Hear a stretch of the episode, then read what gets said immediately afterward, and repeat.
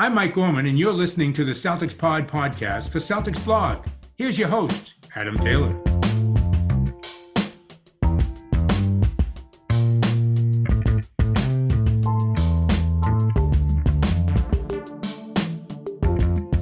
Good morning, Celtics fans. Happy Wednesday. Sorry we missed y'all on Monday. We didn't record because we wanted to wait for the play-in tournament because otherwise we were just going to be guessing. And who likes it when you guess and guess wrong? Because I was personally hoping for a Cleveland win. Didn't work out that way. Celtics are playing Brooklyn on Sunday. As usual, I'm your boy Adam Taylor, and as usual, I'm joined by my homie, my compadre, my co-host in crime, Mr. Will Weir. What's popping, dude?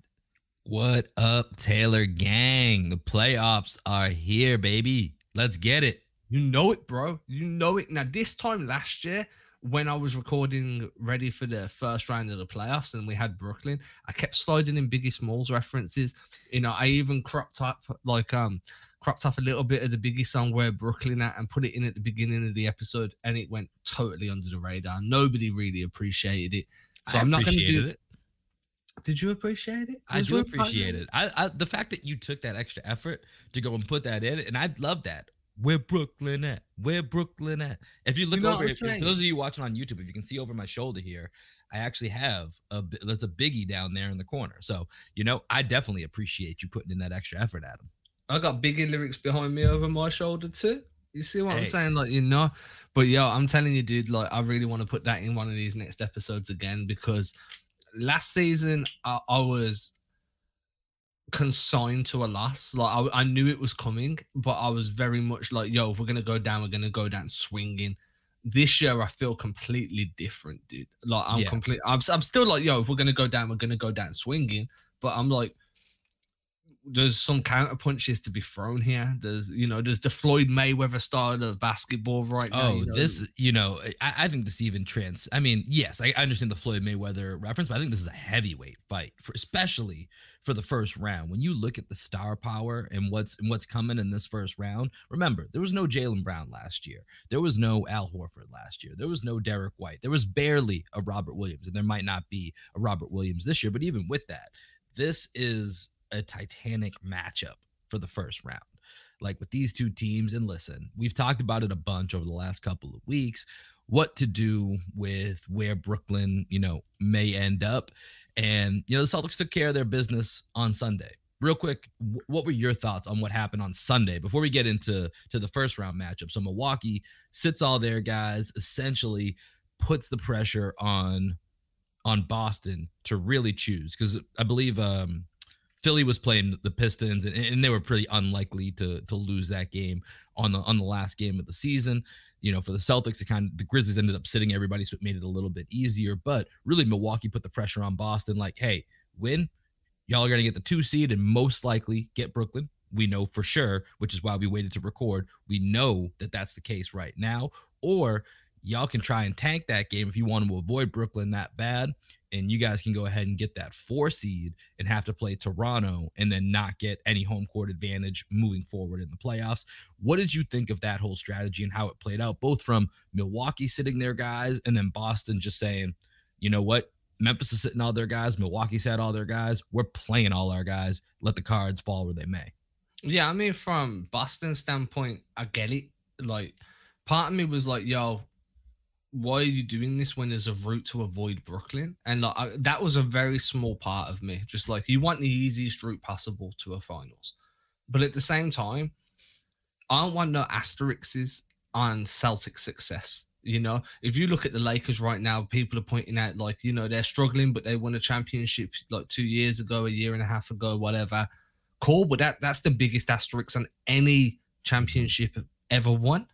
Do you know what I mean? Like when I'm sitting there thinking, I don't want that type of cloud hanging over Boston. And I've always been very big on if you want to be the champion, you have to dislodge the best in the game. And there's there's a narrative that I've kind of built in my head, and I've been kind of going backwards and forwards on this. I've kind of been like writing it out and seeing how how how I can like articulate it well enough. But the worst thing possible is to get an easy opportunity in the first round because you get lulled into this false sense of security. Then you move and I'm not saying Toronto was an easy yeah, an easy out, but it's far easier than Brooklyn in terms of not having to deal with star power. But my point being is, if you go through the first round kind of unscathed, you've got this like I think KD called it caffeine confidence yesterday when he was yeah, talking about Bruce Brown. And then you go into the second round, and all of a sudden, someone gives you a punch in the mouth, and you're like, man, this is like that reality check can really be like um, a confidence rocker. So I'm just like, yo, play Brooklyn. If you beat Brooklyn over a seven game series or for, over in six or whatever it may be, you're going to feel like everybody else in front of you is beatable. You're not going to fear anyone because that team is, and it, it's also good for kind of banishing the ghosts of last year. Oh, so, uh, for sure. Like for me, I'm just like, yo, finish as high as you possibly can, and then deal with whoever your opponent is. Because at the end of the day, if you don't see Brooklyn now, you might have to see them in the finals, and then they've got that mentality boost because you were ducking them in in the first round. I don't want to be accused of ducking anybody. I just don't think it's the right mentality if you're a competitor. Yeah, and that and that seems like to Ime Udoka, what has been super important to this entire season, to this turnaround, has been building that culture of we are who we are. We don't care who you are. We we are who we are, and we're gonna beat you, and we're gonna play you the way that we want it to go down, and we're gonna do it on our own terms. So I'm not surprised the the way it played out. And I think as you were were breaking down kind of that, you know, when you have an opponent and you you get a little bit maybe maybe false confidence or a little bit of, of that bravado. It made me think immediately of, you know, ironically enough, the Kyrie Irving Celtics of you know that whole season when they couldn't quite get it right. I think we ended up with a with a four seed. I don't don't 100 percent quote me on that. I believe it was a four seed, and I know we played uh, Indiana in the first round. We swept them, and that whole season, that team which which had an amazing amount of talent was all they talked about was don't worry about it. And, and, mostly Kyrie was the one talking about it. But don't worry about it. You know, playoffs come around, we got this. We'll we'll be there. And it's like, I don't know, man. This has been a pretty rocky season. Like y'all have not been able to get together. And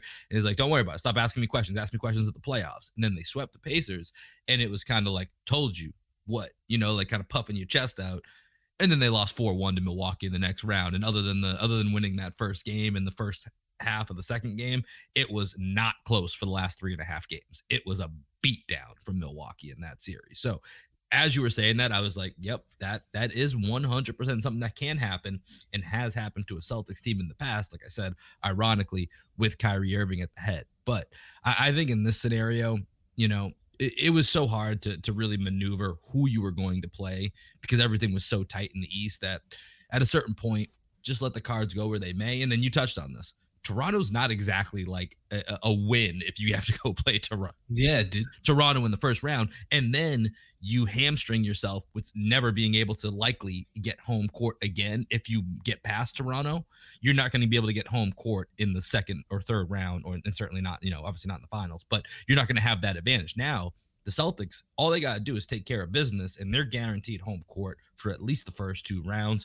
See what would happen in the conference finals. So I think that's also a major difference in that as well. Yeah, I think it's huge, and like people underestimate the impact of having home court advantage. I know, I know it's discussed a lot, but I think that you know it's discussed as like um a passing point, just like oh, and there's home court advantage, like we'll throw that in there just to mention it because it's a fact. When realistically, like yo, the, the the energy of a crowd, and we were discussing this before we came. I was just air, about to bring right? this you, up, yeah. And like the energy of a crowd can really be a deciding factor in a close game. You know, when you've got 18, 20,000 people screaming, it's deafening in there. You can't hear people calling for the ball. You can't hear coverages being called out. And those that that entire energy is behind you or against you. That has to play a part. I mean, however big or little, like we as human beings we feed off energy like that you know? You go to the club everyone's hype you're hype too. Everyone's moody you're moody too because that energy plays a part in yeah. how your how your mentality reacts. So i'm like yo that home court advantage to me is worth a six or seven game series against brooklyn. And i'm not too worried about brooklyn but we'll get into that shortly Yeah, and just sticking on the crowd point for a minute, that was, uh, as you alluded to, that was part of our conversation when we first got on here. And I was talking about my experience last night watching the Cleveland and Brooklyn game. And, you know, t- towards the end, and as you're watching, you kind of forget a little bit that it was a play in or a playoff type game, even though it's, it's still weird the play in doesn't technically live in the playoffs or the regular season. I don't, I don't know what the NBA, what, what the point of it having its own purgatory is, but that's a different conversation. But like the crowd, like towards the end, you could hear about 20 people out of the 18,000 or whatever it is chanting, We want Boston. And it was really, really weak, deliciously weak. I, I, very much enjoyed how weak it was. And then you heard some of the MVP chants, same thing, deliciously weak. Very tasty treat for me while watching that game last night. And then as I'm watching and I'm talking about this with uh, with some people on Twitter, the Minnesota game pops on. And we've talked about wrestling before. It felt like a wrestling pop the way that they won the tip and they get a bucket in the first couple of buckets. And it felt like up until that first time out, it was that college atmosphere where no one's on there, no one sits down. Everyone stands up the entire time. You know, I love those atmospheres where almost they have the cameras that are that are in like the middle of the of the arena. And when the crowds are really into it, fans just stand up and cheer and you see little hands pop up in front of the camera and like and you, you could just feel that energy through the tv it's like caffeine to your eyeballs you know a little shot of red bull right in the eyeballs while you're about to fall asleep in a west coast game and you know i mean i don't think that's the reason the t-wolves ended up beating the clippers but it certainly is an advantage. It certainly helps. To your point of energy creates energy.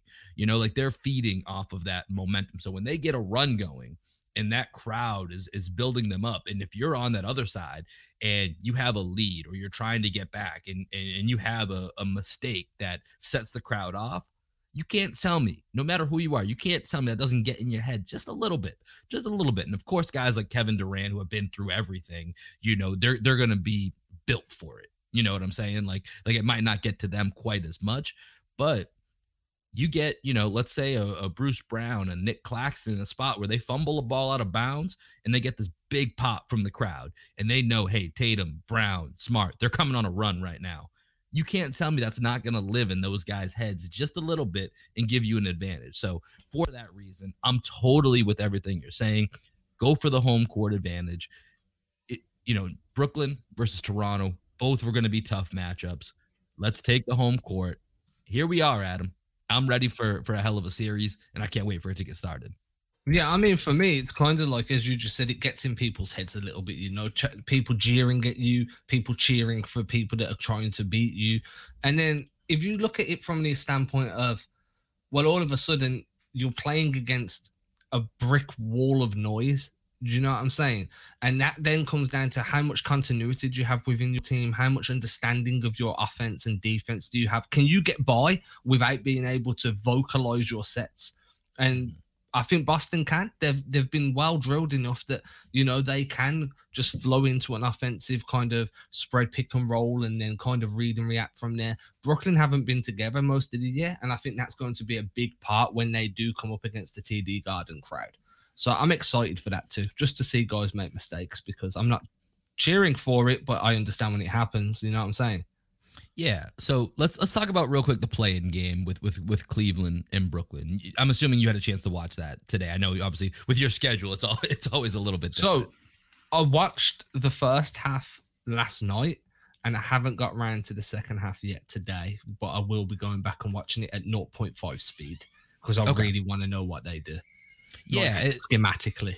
For sure, and and that's one of the things that I think was was a little bit interesting, and, and, and you can break down the X's and O's a little bit better than I can. So I'm not going to try and tell you that in live time I was able to sit there and and dissect it. But I mean, it became very apparent that you know without without Jarrett Allen, they just didn't have. I mean, the the the at the rim defense that's the calling card of the Cleveland Cavaliers this season, where they got Mobley, they've got Jarrett Allen good luck scoring on that. You could tell it just wasn't the same. And so, I mean, listen, the final score of this game was 115 to 108, and that's where mostly in control. The Cavs put a scare in them at different points. Darius Garland was awesome in this game. He, he played out of his mind. He was having an unbelievable game. Evan Mobley was really solid. But the thing that stood out to me is that this game was still pretty close. The it was hanging in the balance. And for the most part, when you were watching your TV, Kevin Durant was being guarded. And of course, it's a team effort when you're guarding Kevin Durant, but he was mostly being guarded by Lauri Markkanen, old Rajon Rondo, and a little bit of, of Caris LeVert. And what stood out to me was just, man, if you're worried about this this Nets team, just at least keep this in mind. That's not who the Celtics are throwing at Kevin Durant. Like, listen, I'm not saying we're stopping Kevin Durant. I'm not saying that we have someone putting the clamps on him, but it's not Lauri Markkanen, it's not Caris LeVert, and it's not old Rondo, you know? And so that was just something that that really stood out to me is how close this game was, despite, you know, Kevin Durant went nine of 16 and had 11 assists, which I want to talk about his passing in a little bit. You know, Kyrie Irving went 12 of 15, was just nuclear with how hot he was, ended up scoring 34 points. And, you know, this game was still hanging in the balance with three, four minutes left where the when the, the Cavs were within six points. And so to me, that just screamed out like I know we're a better team than the Cavs. So so in a weird way, despite both of Brooklyn's superstars playing, you know, very close to the top tier of their potential, made me feel really good about the Celtics series going into it. The first thing I want to say before I dive into anything schematic is if anybody wants to know about what to expect X's and O's wise in this uh game in this series, um, Gibson Pyper at Half Court Hoops on Twitter released a really in depth breakdown of both teams' primary offense, both teams' primary defense. So if anything I'm about to say goes over your head, or if you just kind of really want to dive into that for your own education, uh, go check it out. I've retweeted it, it's on my Twitter page somewhere. I'll probably tweet it out again later because I think it was exceptional. With that said, KD is not getting the looks. You're right. KD is not getting the looks he was getting in the game against Cleveland. However, it doesn't matter how how difficult you make KD's shots. He's still going to hit them at a high clip because that's what happens when you play Kevin Durant. Kyrie, I'm not, I'm not, I'm not that concerned. Like penetration wise, is where I'm concerned with Kyrie. You know, the Celtics this season and previous years under two different coaches have always shown a little bit of a an Achilles heel with dealing with guards that can penetrate and score off the dribble. That's why Ish Smith just is the Celtics killer. Do you know what I mean? Because he can get into the teeth of the defense and then pull up off the dribble. It's really hard to defend, especially when you're a switching. R- real quick, Adam, I don't want you to lose your train of thought, but one of the first times that that we started podcasting together, you mentioned Ish Smith, the Celtic killer, and I knew this relationship was meant to be because I've been saying that a bunch. I'm like, I don't know if people realize this because it's Ish Smith. Like, it's not really that much of like a game changer because he's on a different team every year. But every time he pops up on a different team each year, it's like, man, that guy kills us every time we play. So I just wanted to share that that I knew that this relationship was meant to be when you also acknowledge the Ish Smith Celtic killer. Uh, well, to be fair, I think that you agreeing and me agreeing means that we were meant to podcast for eternity. Exactly. And Greg agrees too. I'm assuming that's what he does. Well, we have the same brain, so if he says something, yeah. generally, I, it means I'm saying it, and vice versa. There we go. Then, so we, that's why Greg fits with us so well too. Um, getting back to what I was saying, Kyrie's penetration concerns me, but at the same time, as you said, the Cavs didn't really have much in the way of star power. Like Darius Garland is excellent. Let, us awesome. just get that out there. He's going awesome to be fantastic in a few years. Uh, Evan Mobley is going to be potentially a generational big man. He's going to be, but he's not there right now. When I went to sleep, so the Nets went on that big run, finished the first quarter up by like 20 or something. Then the Cavs come out.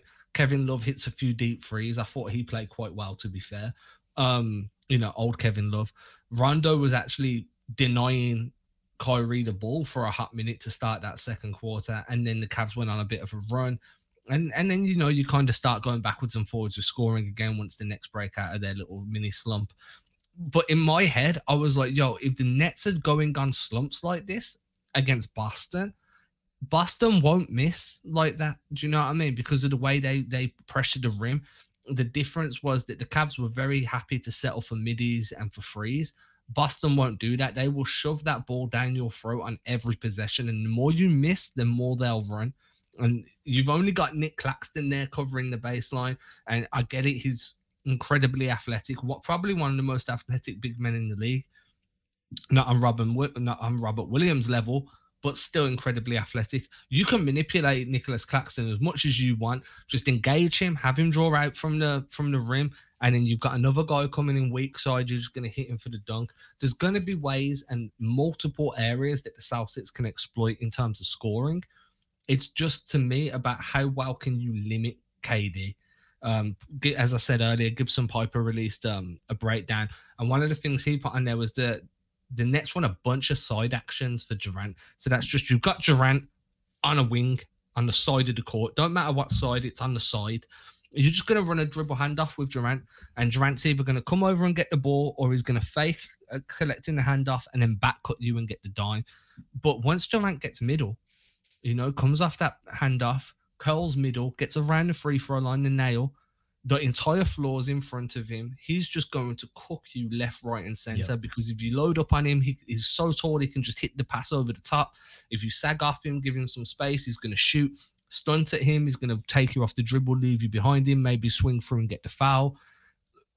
Number one priority don't let Kevin Durant get middle. If you can figure out how to do that, you're going to be in with a chance of limiting limiting KD to 28 to 32 points, which just isn't enough. Yeah. And I, would have loads of confidence in me that if Durant is limited to under 40 a night, the Celtics should be winning in five or six because I just don't think the Nets have enough depth.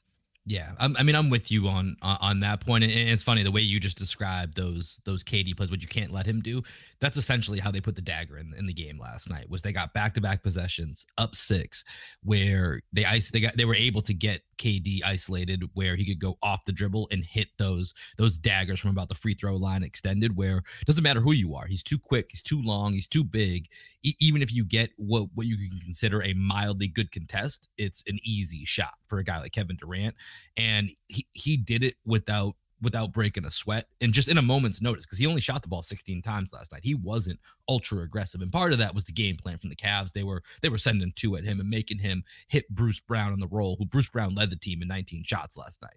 So they did a pretty effective job. If you're gonna say, hey, I don't, I just don't want Kyrie and KD beating me. Like you know, to Bruce Brown's credit, he did a really nice job. He had nine, he had eight assists last night. So like Bruce Brown did a very effective job out of that role, but when needed. And that's what the scary part about Kevin Durant is. There's not really, like I said, there's no one that can stop Kevin Durant. It's how do you slow him down? Because he's likely going to get, no matter what you do, he's going to get, as you said, 28 to 35. And that's, that's, you, you, can basically write that in every game. There, there's not really a way to stop that. It's how can you make that more difficult on him? And, watching that Cavs game last night, the thing that jumps out to me, and this is why I totally agree with your point about the depth of this of this Nets team. And, and last night, KD plays roughly 42 minutes. And I will say, I, am fully expecting KD to play 42 to 45 minutes a night every single game.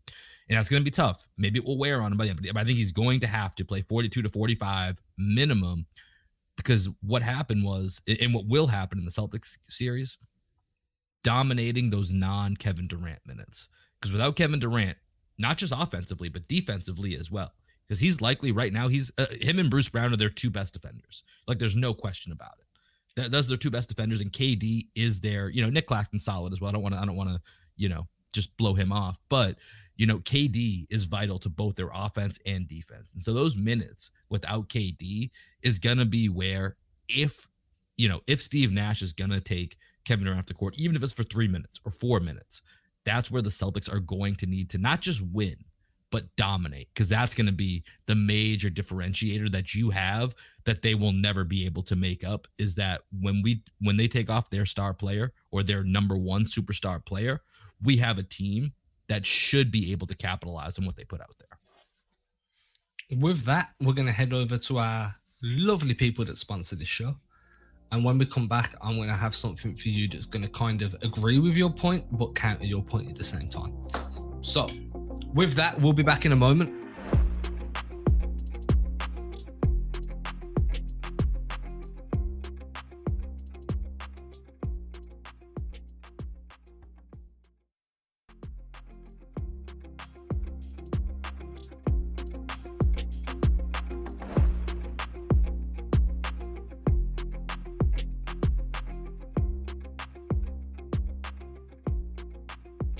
And we're back. Did you enjoy those ads? I didn't know what they played because I zoned out. Did you enjoy them? Great ads. Great, great, great, great, ads.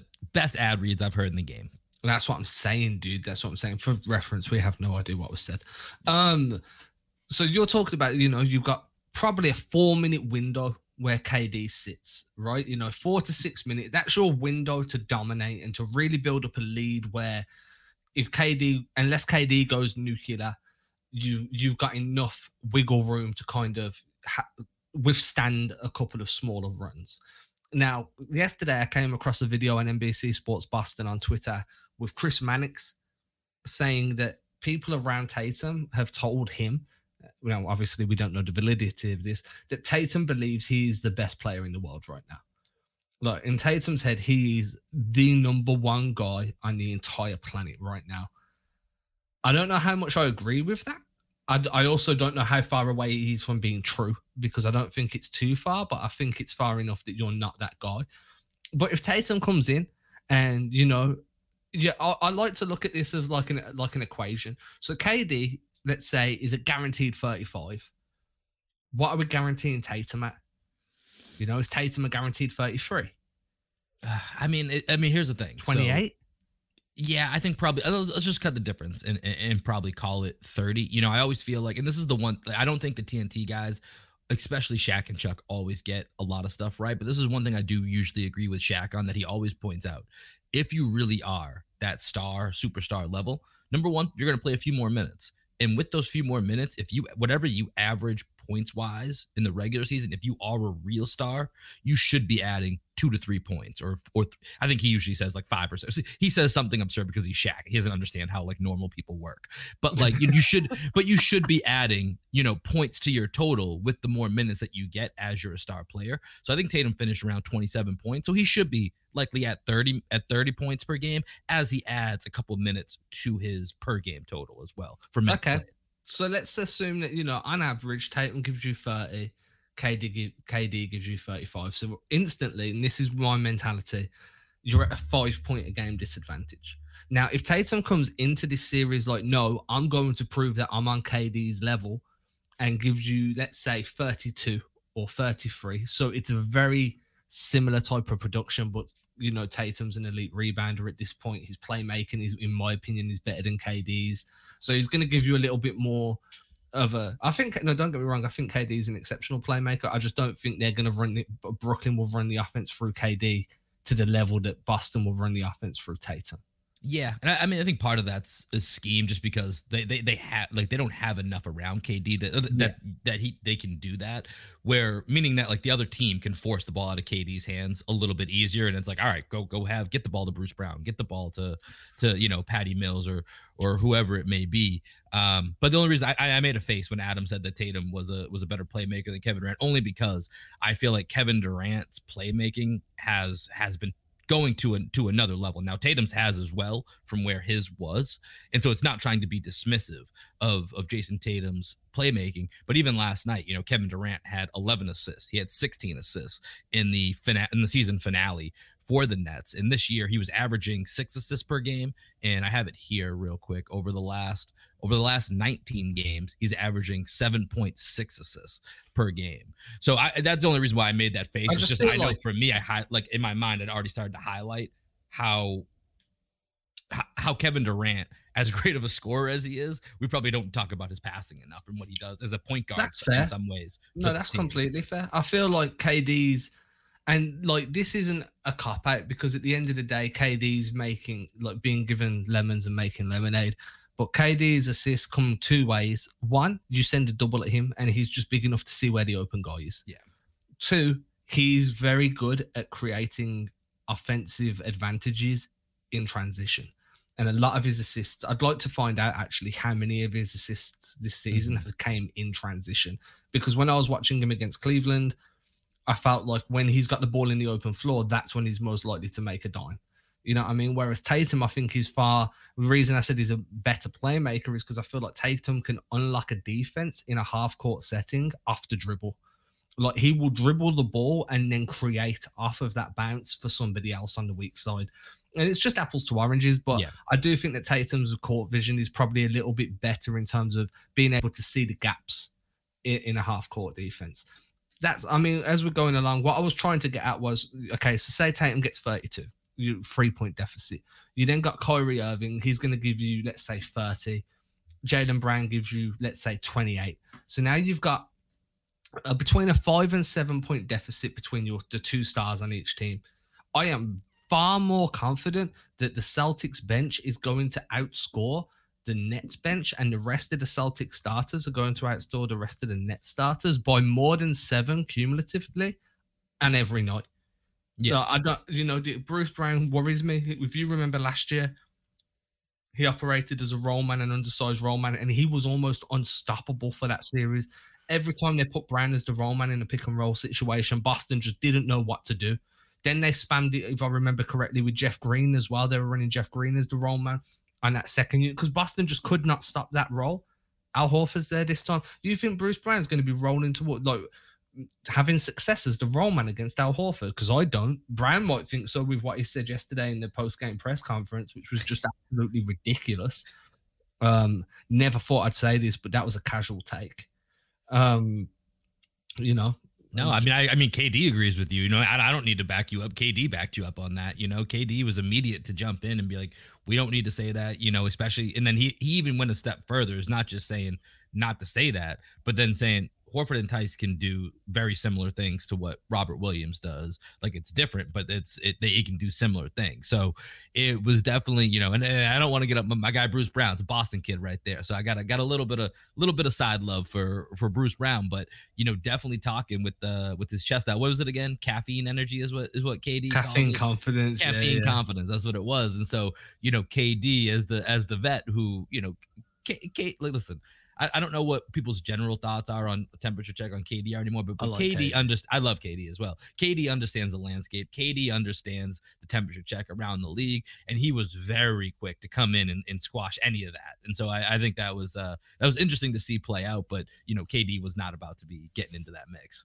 Yeah, you can imagine it in the locker room afterwards. Like, right, like you want to give the best defense in the NBA more reason to lock us up you want to say you can attack the best defense in the NBA and give them more fuel to fire them up to lock you up when you're our third option. Like that's just yeah. stupid. He should have been like, "Yo, I'm quaking in my boots." You know, play a little bit of possum. Uh, I just think that would have been a little bit more intelligent from Brook. But you know, it's that young man energy that like I'm gonna come in and show you who's boss. I get it, I do. But my point that I've been very prolongedly making is in my head, the point differential between the two stars on the Nets and the two stars on Boston is going to be no more than seven points a night. You know, I think Brooklyn Stars could potentially outscore Boston Stars by around about seven points. But the rest of that rotation against the Nets rotation, th- those points get made up plus a positive yeah. deficit in Boston's favor. So I'm not scared, man. I'm, I'm concerned. Don't get me wrong. I'm a little bit concerned, but scared. No, no, no. I'm not scared.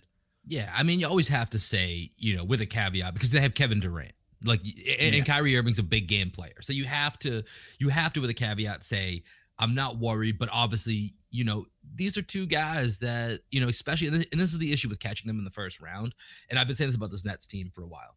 They're probably the scariest team in the East to play in an individual series. I would put their chances of getting out of the East very low because it's going to take Herculean efforts from you know, KD and Kyrie every single series, every single night for them to be able to be at the level of these top tier East teams. Now, can they do it in an isolated seven game series? I think so. Can they do it over three or four series and win a championship or make a finals? I don't think so. I think that's too much. So I think that's the scary part is that we're catching them in this first series where they're as fresh as they're going to be. They just came out with the um, the first round schedule. It's very spread out, especially over the first four games. So it's not as if they're going to be you know, feeling that weight. Kyrie's obviously very rested. He only played 20 games this year, so he's got fresher legs. And so there is that worry that that they can that they can carry this team, but the, the rest of the team around them versus the team the Celtics have around their two stars, it, it just feels like miles of difference, you know, and that's where and I don't think he's going to make a difference in this series, but the Ben Simmons wild card would change this whole dynamic if he were to be healthy and would have played. Now, listen, there's reports that he may come back at some point in the first round. Are you worried about him making a difference, Adam? Let's start there. Are you worried about about Ben Simmons? It, it, it, let's uh, let's even take him out the first two games. Let's say he comes back maybe middle of the series at some point. Are you worried about a guy who hasn't played a single minute all year and I know what he can be. So I know theoretically, like, like if they had like them next year with a fully be- healthy Ben Simmons all year is pretty terrifying, and you have to put them near the top of of the favorites to to win the NBA Finals. Ben Simmons this year, we don't know much about him, but how do you feel if he comes back for you know 15, 20 minutes a game midway through the series? Do you think he could swing the series and be a, a major impactful player? Yes, flat out yes. Uh, the reason is I don't think he's going to impact the offense at all. So let's just get that out there straight away. I think he's actually going to hinder the offense quite a little bit, especially during like the first three or four games.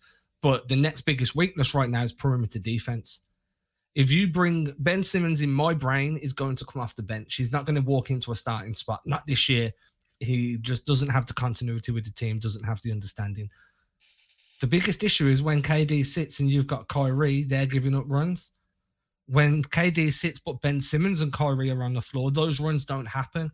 Where does your advantage come from at that point? You know what I mean? I don't think Ben Simmons is going to be like a complete game changer. Like having him back isn't going to propel them into an NBA championship. I don't believe that. I think that that's if that's going to happen, it's going to happen with or without Simmons in that rotation. But I think that Ben Simmons being there, excuse me, really improves their defense to a point where you don't have an advantage anymore. Like they can hang with you for large amounts of time when guys are sitting. They they the runs that you can go on are going to be far shorter because you're you're plugging in an all NBA defensive type player. One of the best perimeter defenders in the league with good size, good length, good athleticism. You plug that in to a team whose biggest hole is perimeter defense. That has to be a boost. I don't care. I understand the offensive side of the board is important too put Ben, just don't let Ben Simmons play on ball. Just use him as a screener, a screener and a post entry guy. Put him in the post, let him have post entry passes and secondary creation. You're good. Don't ask him to do anything other than defend and facilitate. And I think he he does swing that series in Brooklyn's favor, and I think he does improve them wildly. Yeah, it's I, am I'm, I'm torn a little bit because you know in theory I agree with everything that you said, and I even think offensive. If you put him in the role that they've been using Bruce Brown in, where it's just KD's doubled, and you know let, us get Bruce Brown the role, and now you're hitting Ben Simmons on the role, and he gets to dissect the defense, or you know if he's not afraid of going to the free throw line, he can attack the hoop. Like I do think he could play a role on offense, but you know you talked about this at the very beginning of the podcast, like Brooklyn hasn't been together very long and so it's very rare that you can take someone, especially of a Ben Simmons caliber, and just kind of throw them in the mix after not having played with these guys at all. He's never played a single game with anybody on this team besides Seth Curry. That's the only guy that he has any borderline continuity with.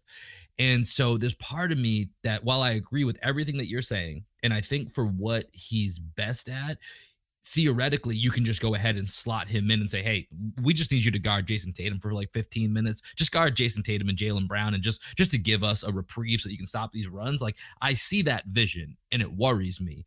But also there really isn't a precedent for a guy just plopping into a major series like this after not having done anything all year and being a major impact guy. And Ben Simmons, you know, I I don't know what to make of like, you know, and in this type of environment you know, like with a guy who, and I'm struggling to find the right words right now because I, I don't know what to make of, you know, whether he's had these mental health issues and, and, and where that's at.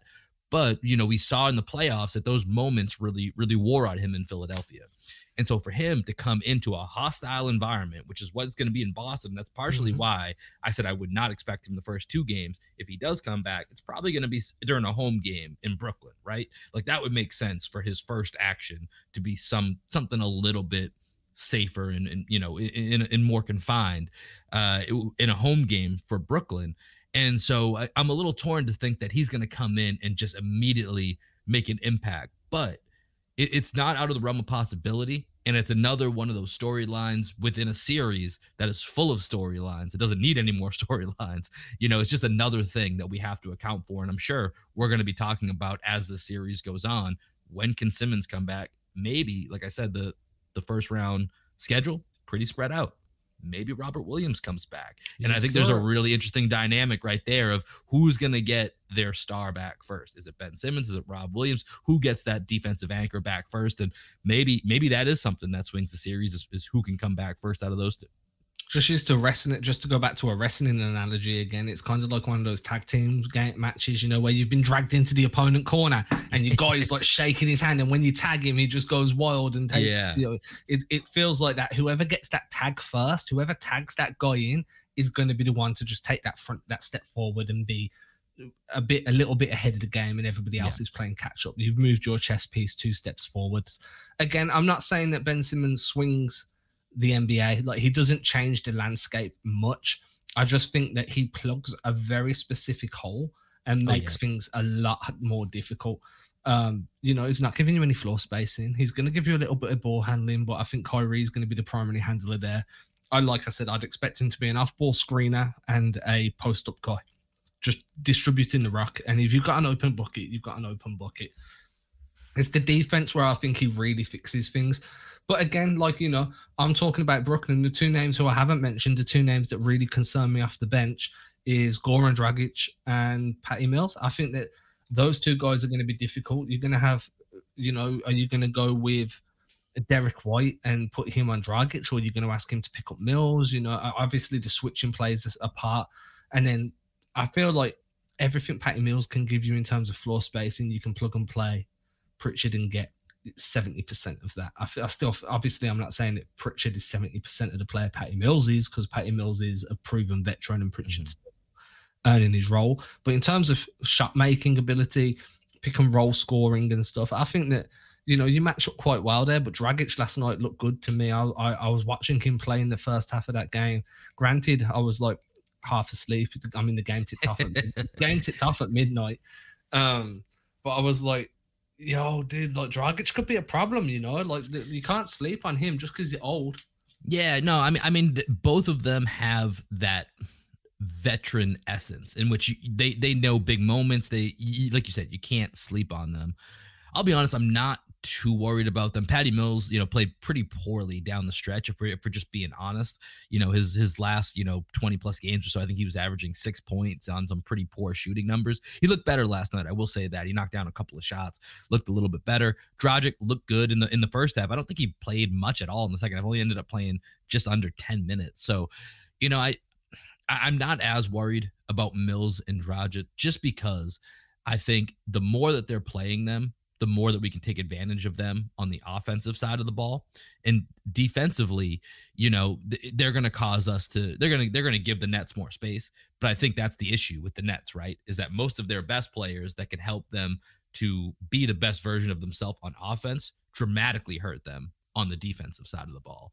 And so that's why you see more minutes for, you know, Nic Claxton, Bruce Brown, not that they're bad players, but they just have so many guys that their skill sets lean towards one side of the court. They don't have a lot of guys that are two-way guys, which is really the Celtics kind of bread and butter that just about everybody you know, maybe not a direct 50 50 split, but it's like a 60 40 split as far as, you know, is their game more offensive or defensive tilted? And so they have all these guys that can play two ways and you can leave them on the court and you can use them in different lineups. Whereas for the Nets, you really got to pick and choose. What are we going for with this lineup? Are we going for offense? Are we going for defense? Because there's not many lineups they have that can just say, hey, this is our two way lineup that we're going ahead and we have everything we need on the offensive end and we have what we need on the defensive end to get stops because that lineup just really doesn't exist for them. And I think that's another one of the big differentiators between the Celtics team and this Nets team. Yeah, there's going to be balance, and I've been big on balance all year. I think you've heard me talk about that before. Like, hey, it's all well and good being first in offensive rating, but if you're down in 18th in defensive rating, you're not getting anywhere. You know, I'd much Yeah. rather be 10th and 10th. Hey, And then I oh, or, or how about ninth and first? I think that works pretty good too. Yeah, it works pretty good too. It works pretty good too, my guy. And from January 1st, it's second and first. That was just crazy. But yes, I mean that's you know perfectly balanced. Very very Yeah. Thanos like by us. The, right the fan. Did you see? I think one of our last episodes was called the Thanos. Um, the Thanos episode. let me let me let me check. I'm pretty sure I named it the Thanos episode. If you Uh, ho- hopefully our fans are, are very okay with did our, with our constant Thanos comic team. book and wrestling references. The April 8th Celtics pod, the Thanos team, perfectly balanced, perfectly balanced, as all things should be. As all things should be. However, I'm not going to snap my fingers and get rid of 50% of the people because that would really hurt our listener base by reducing it by 50%. No, I think that, you know, we've we've waffled on and obviously there's a lot more film to watch. There's a lot more stats to learn, a lot more narratives to read between now and tip off, and then there's going to be even more following the game and the coming games. And but for right now, I think we can both agree that we're confident the Celtics have the more balanced team, the, the deeper roster in terms of impactful players. And I think we can both agree that whoever gets their impact guy back in terms of Williams and Simmons could potentially become the favorite. Now, I would end on this. Brooklyn are already the odds on fade, like slight favorites in betting right now. Um, that's a travesty. It's that, been that, that, way all year, though. I, th- I, think for most of the year, they've been either second or third in Vegas odds to, yeah. to, to win the title. To win the title. To put it as Stephen A would say, we're being bamboozled, hoodwinked, led amok. because that's not happening, dude. Come on, man, Adam. Adam, I gotta, I gotta stop you there, man. If you're gonna give me some Stephen A, you gotta give me the Stephen A energy to go with it as well. You can't, you can't just say we're being bamboozled, led astray, run amok there it is. See, that's what you need. If you gotta do a Stephen A, you gotta commit all the way. Can you do a? You do good impressions, man. Give me your Stephen A impression. Uh, it's in my head now. I'll, I'll, give it to you when you're least expect it on a later podcast. It's in my it, it, I, on the spot. I, I, I can't quite do it. But before we got here, I do. I think you kind of mentioned this in passing, so I want to I want to just make sure we get on the record here. What's your prediction for the series? I got Celtics in seven. Celtics in seven. Okay, I got Celtics in six. Yeah, boy. I think we're close. You know, I don't. I mean part of me just wants to really, really see the look on Kyrie Irving's face when he realizes that Boston knocked him out of the playoffs in the set, game seven. When he sees his ex girlfriend walk away with the uh, with the hotter guy. Yeah, dude, and he's looking back. he's got that. You got that meme. Yeah. Oh god, yeah, I think so. I think a part of me wants that. The other part of me just wants to get the series over and done with as quick as possible. You know what I'm saying? Yeah. Just get it, get in, get your job done, get out. I mean, that would be ideal. I just think with Kevin Durant, that's not happening. You know, we, we saw we, we saw what he did basically by himself against Milwaukee. Harden came back limping for those last two games, but yeah. basically from what was a game four on, KD with a you know subpar supporting cast took the eventual NBA champions to seven games and was uh what half a shoe size away from from moving on to the Eastern Conference Finals basically by himself. You know, so that's the part where it's like I mean, that's why KD's so scary. That's why everything has to be, you know, that, that's why I don't think we can expect this series to be easy. Can't expect it to be quick. It's going to be a fight. It's going to be scary. There's going to be moments where Kevin Hart or Kevin Hart, Kevin Durant rips your heart out. Kevin Durant, Tell you why. very, very, very different people. Tell you uh, why. But Kevin Durant rips your heart out. And ultimately, man, this is we talked about the the, the drama, the storylines. This is what the NBA and the playoffs are all about. This is a perfect, you know, a, a perfect examination of what makes the NBA so special is the series, and I can't wait for it.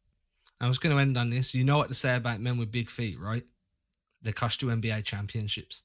Did you just come up with that, or did you steal that from somewhere? I just came up with it as you said. I like it. I, I, I like might it. have seen it somewhere else, and it sat in my subconscious for a while. So I'm not going to take full come. But I didn't Google it or nothing like that. I'm just like, remember big feet cost you NBA championships.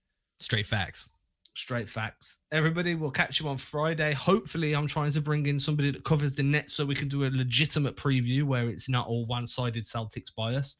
If not, then you're going to get a bunch of one sided Celtics bias and you're going to be super grateful because we're super biased. Until then, actually, I think we tried to be as fair as possible, to be honest. Until then, everybody, if you've enjoyed the show, make sure you share it on social media, interact with, please interact with us. It feels lonely. We do, we see the numbers, we see that we're doing well in terms of people choosing to listen, but we don't feel the love. I want to feel the love. Where's the love, man? The Black Eyed Peas sang a song about this and it went to number one in the charts for months. So where is the love? Until then, guys and girls, stay safe, stay sassy, and what did the what was the anchorman sign off before he swore? Stay classy, Boston. Ain't disrespecting you haters. I ain't sweating your opinion. Y'all been testing my patience. Never did it for a check. I've been impressed with the famous. Just rather be creative than stressing my wages. Ageless. Every time I lay a verse down, one play at a time. Keep it moving like a first down. And at the end of the day, I can say that I made this. MJ never made it to the majors. Still, he chased greatness. Expected that he might fail. And I might too. I might never get to pop champagne. Celebrating with the crew. This ain't everything I am. It's something that I do.